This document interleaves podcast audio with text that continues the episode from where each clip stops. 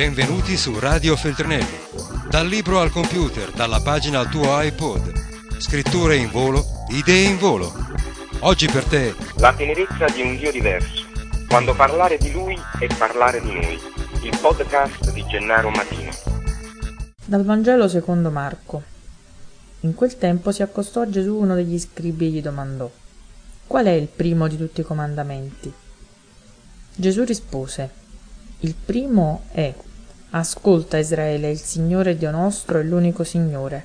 Amerai dunque il Signore Dio tuo con tutto il tuo cuore, con tutta la tua mente e con tutta la tua forza. Il secondo è questo: Amerai il prossimo tuo come te stesso. Non c'è altro comandamento più importante di questi.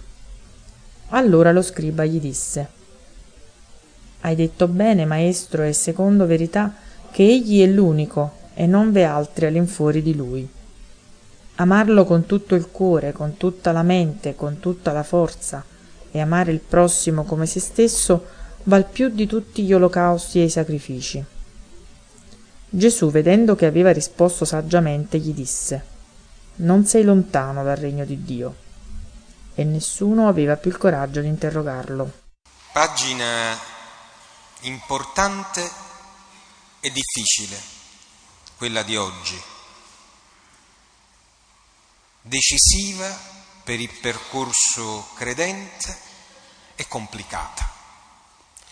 Perché, certo, si può risolvere il tutto dicendo che la legge più importante è l'amore e che il Maestro, continuando eh, la linea profetica dell'Antico Testamento, dove i testi bellissimi di Osea, di Geremia, del cantico dei cantici, ripropongono l'amore sponsale, amicale, strutturale al, all'alleanza, cioè al rapporto tra Dio e l'uomo. L'amore, sì, l'amore come fondamento, l'amore come altezza, larghezza, profondità del credente. Ma bisogna stare attenti. Bisogna stare attenti soprattutto in un tempo come il nostro, dove la parola amore è una parola sciupata, dove molti vanno in cerca del significato e della profondità dell'amore, ma rischiano, in ragione di questa ricerca, di avere tra le mani solo sabbia che scappa, perché non sanno cos'è l'amore. Anzi, usano la parola amore per indicare altro, il bisogno di soddisfazione personale, la necessità di una piacevole condizione propria. Usano la parola amore più per la necessità egoistica di stare bene che per la volontà assolutamente imprescindibile per chi vuole essere felice di voler far star bene qualcun altro e di conseguenza stare bene io. Perché l'amore è donare. Perché l'amore fondamentalmente è perdersi per poi potersi ritrovare. Perché l'amore è strutturalmente sacrificio, dove la parola sacrificio non ha un'accezione negativa in questo caso, ma una qualità altamente positiva, e cioè la capacità di ritrovarsi facendo in modo che qualcun altro, grazie a me, si ritrovi. Cos'è l'amore? E di cosa andiamo parlando, ragionando in un tempo in cui la cosa che più viene tradita mentre noi la stiamo cercando è l'amore stesso. E mai come nel nostro tempo il principio per cui io sono veramente libero è inficiato dal fatto che io schiacci per la mia soddisfazione e impoverisca per il mio godimento la libertà di un altro. Cosa significa amare? Se il massimo dell'amore è il supremo atto dell'amore per noi che siamo credenti è il sacrificio di Cristo in croce, che ha tanto amato il mondo da dare la propria vita e che ci ha detto che non c'è amore più grande di colui che dà la vita per i propri amici. E allora nel momento stesso in cui il Maestro ci dice qual è la legge più grande, nello stesso tempo definisce e struttura un percorso che prima di poterlo comprendere bisogna dirsi la verità e dire cosa credo io dell'amore, cosa voglio dall'amore, cosa penso dell'amore, che dico che sia per me l'amore, cosa io decido per la mia vita che sia capace d'amore.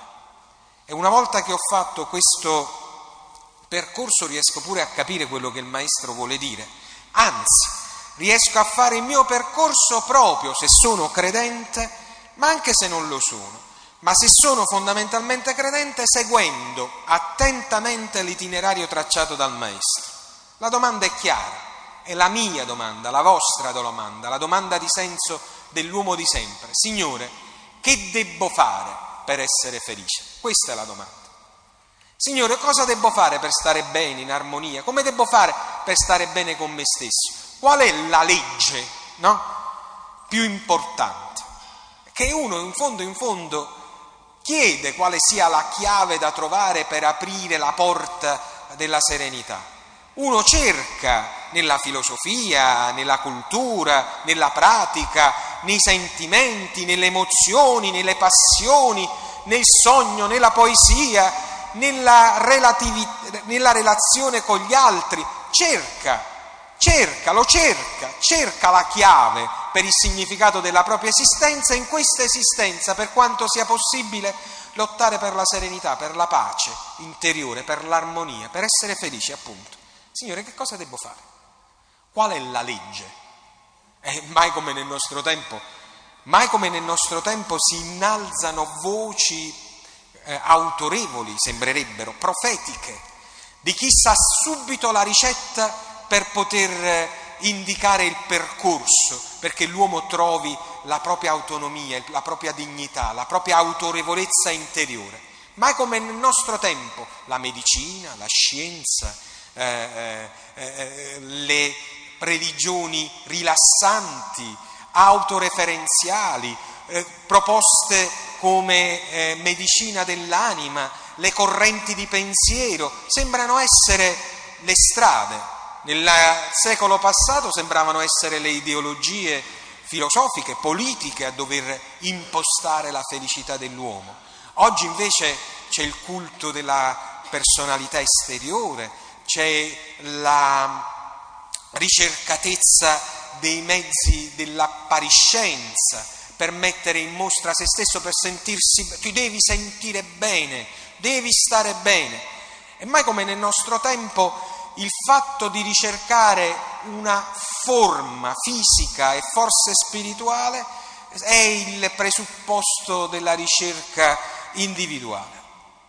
Eppure la domanda di senso rimane, perché benché la ricerca sia tanta, affannosa, e benché i nostri corpi siano modellati e abbiano una forma soddisfacente, quando non lo hanno lo facciamo in modo doloroso perché abbiano in qualche modo la forma che noi desideriamo.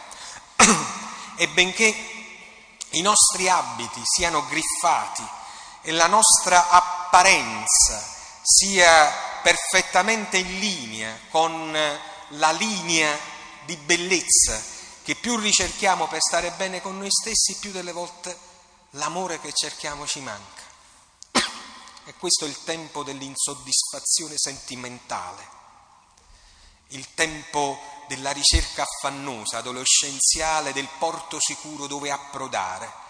E mentre se ne cerca uno, se ne va ad usare altri contemporaneamente per tentare di dire a se stessi io non devo sbagliare, per cui pago uno e prendo tre.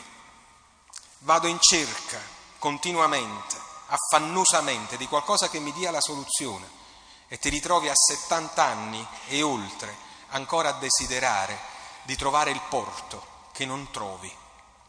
Cos'è l'amore? Ricerca dell'altro? Ricerca di Dio? Ricerca dell'assoluto? Ricerca del principio primo e del principio ultimo? Che cos'è l'amore? È qualche cosa che si trova fuori e dà soddisfazione dentro? L'illusione può anche pagare o ripagare. E più vado a cercare fuori quello che mi deve dare, la mia ricerca interiore, più rimango a mani vuote, più penso di poter conquistare l'esterno in ragione della mia ricerca e la mia ricerca affannosa perché l'esterno dia significato al mio interno, più rimango deluso. Cos'è l'amore? Se non il principio della conoscenza che parte da dentro. Cos'è l'amore? Se non il luogo della conoscenza di sé che si propaga all'esterno. Cos'è l'amore? Se non il bisogno assoluto di essere e poi agire all'esterno, mettendo in cerchio, in giro, in comunicazione, in compagnia quello che io sono. Guardate il principio che Gesù muove. Ama Dio al di sopra di ogni cosa. Guardatelo. Poi dice, il secondo è simile a questo. Ama il prossimo come te stesso. Semplice, elementare che dal punto di vista logico tu capisci pure che per uno che è credente non c'è nessun amore se non viene da Dio. Non puoi pensare di essere amante se non del suo stesso amore, che non puoi riscaldare se non ti prendi la lezione dal cuore, se non prendete la lezione dal sole. Io posso essere se sono in armonia con, mio, con la mia origine ama Dio, ma ovviamente dice San Giovanni, è una bazzecola pensare che tu stia amando veramente Dio se non sei a contatto con gli altri, se non dimostri di essere uno innamorato, se non riesci ad azionare il meccanismo per cui quello che tu dici di aver ricevuto, l'amore, lo spartisci, per cui ama gli altri. Ma questo è il punto di vista logico, è ovvio che se viene prima Dio da lui devo partire. Ma non è così dal punto di vista storico, cioè non è così per quanto riguarda la mia esperienza e la vostra, non è così, Dio arriva dopo, non arriva prima. Dio dal punto di vista del principio è prima, ma dal punto di vista dell'esperienza viene dopo. Perché io non è che nasco e dico viva Dio, la già conoscere prima, lo conosco attraverso gli altri. Non è che appena esco fuori da mia madre dice dove sta Dio? io devo prima fare l'esperienza storica, prima mi devo incorpare nel corpo degli uomini, prima mi devo inquattare nella storia stessa dell'esistenza e là trovo chi mi racconta di Dio e faccio l'esperienza. E allora io per conoscere Dio devo conoscere gli altri. Ma stranamente, se questo ancora dal punto di vista logico si associa con l'esperienza dal punto di vista dell'esperienza alta, io intanto riesco a incontrare gli altri, se ho incontrato me stesso se riesco a conoscere me stesso. Dal punto di vista dell'esperienza, l'amore parte dal sé. La conoscenza dell'altro passa attraverso la conoscenza di se stesso. E la possibilità di cercare la felicità altrove dipende dall'armonia dentro. E dipende dalla capacità che tu hai di volerti bene nella verità di te stesso. Volerti bene nella verità però, non nella finzione, nel dirsi la verità, cioè tu riesci ad essere un uomo d'amore se sei innamorato di te, non in maniera narcisistica, non in maniera fanciullesca e se volete anche assolutamente eh, squallida come nei nostri giorni in cui l'apparenza vince la sostanza, per cui c'è questa immagine a tutti i costi da cercare di cui uno si innamora. No, no, il problema è fare i conti con sé nella verità e una volta che hai detto la verità sei libero di accettarti così come sei, bianco, nero, alto, basso, eh, di un modo, o di un altro, dirti la verità e dirti io così sono. Lotto per essere migliore, lotto per migliorare me stesso, ma facendo i conti con me stesso, non con il riferimento esterno che diventa modello mio, no. Io sono modello unico e ripetibile. Io sono sostanza unica, assolutamente non copiabile. Io sono io e questa mia unicità è la mia ricchezza, è la mia forza. Ed è per questo che io amo questa mia unicità e ringrazio Dio di questa mia unificità. Certo, entro in contatto, in sintonia con gli altri, ma non copio, non sostituisco gli altri a me. Io sono e proprio perché io sono cerco l'unico da cui sono derivato. Dio, la sua immagine in me e mi amo. Voi pensate quanto sarebbe squallido il mondo se noi trasformassimo i prati della terra in fiorire di orchidee. Sono stato in, in Thailandia, in Thailandia è la pra, patria delle orchidee, ci sono di tutte le specie e di tutte le qualità. È una cosa straordinaria, però dopo un po' stanca. Sono solo orchidee. Saranno pure belle, ma sono tutte uguali. E voi pensate che cosa significa questo nostro mondo in cui tutti vogliono essere orchidee e tutti quanti si sono vergognati di essere margherite, ma vive in margherita. Viva la loro differenza, la loro unicità. In questo mondo massificato in cui bellezza significa somiglianza, significa accorpamento, c'è la protesta dell'unicità, di quello che dica ma viva Dio, sono me stesso, è questa la mia bellezza. È proprio perché sono diverso che posso dare qualcosa. E nemo dat quod non habet, nessuno può dare agli altri quello che non ha. E questa nostra tristezza strutturale, questo mondo senza amore, deriva dal fatto che non amandoci abbastanza, abbiamo creato la vita ad una dimensione, senza dialogo, monocorde, noiosa, come un canto che diventa una nenia, perché le sette note sono diventate una.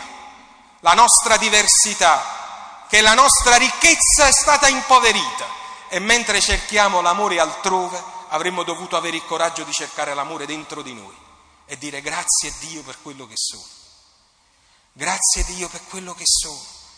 Giovane, vecchio, eh, di un lato, di un altro lato, di un modo, ovviamente tentando in ragione di se stesso di migliorare, ma in ragione di se stesso, certo guardando, confrontandosi, ma mai dimenticando la propria sostanziale differenza, unicità. Viva Dio! Io non riesco ad amare perché cerco altrove quello che dovrei trovare dentro di me. E siccome non trovo l'amore altrove, penso che non esista. E mentre sto cercando di essere felice, barattando me stesso, prostituendo me stesso sui marciapiedi del possibile, io dimentico fondamentalmente che l'erba mia è mia e proprio per questo è migliore delle altre. E questo migliore non è di differenza, ma di verità. Sono io e sono io, cellula dell'universo, Signore della storia, che grazie a me e a questa unicità la storia si compie. Io posso amare gli altri se voglio bene a me stesso e posso arrivare a Dio se amo gli altri. Il principio teologico della verità di Dio parte dall'esperienza dell'essere, parte da te. Non arriverai mai a Dio, non arriverai mai agli altri se gli altri e Dio sono una fuga da te stesso. Prova a volerti bene e Dio ti vorrà bene. Prova ad accettarti e accetterai Dio. Prova a capire te e capirai il mondo. Prova a perdonare te e perdonerai gli altri. Prova a dare dignità a te stesso e ritroverai una dignità dell'universo. Tu sei il principio della salvezza del mondo. Salva te e avrai salvato il mondo. Radio Feltrinelli, tieni la mente a sveglia, non smettere di leggere. Resta collegato a questo podcast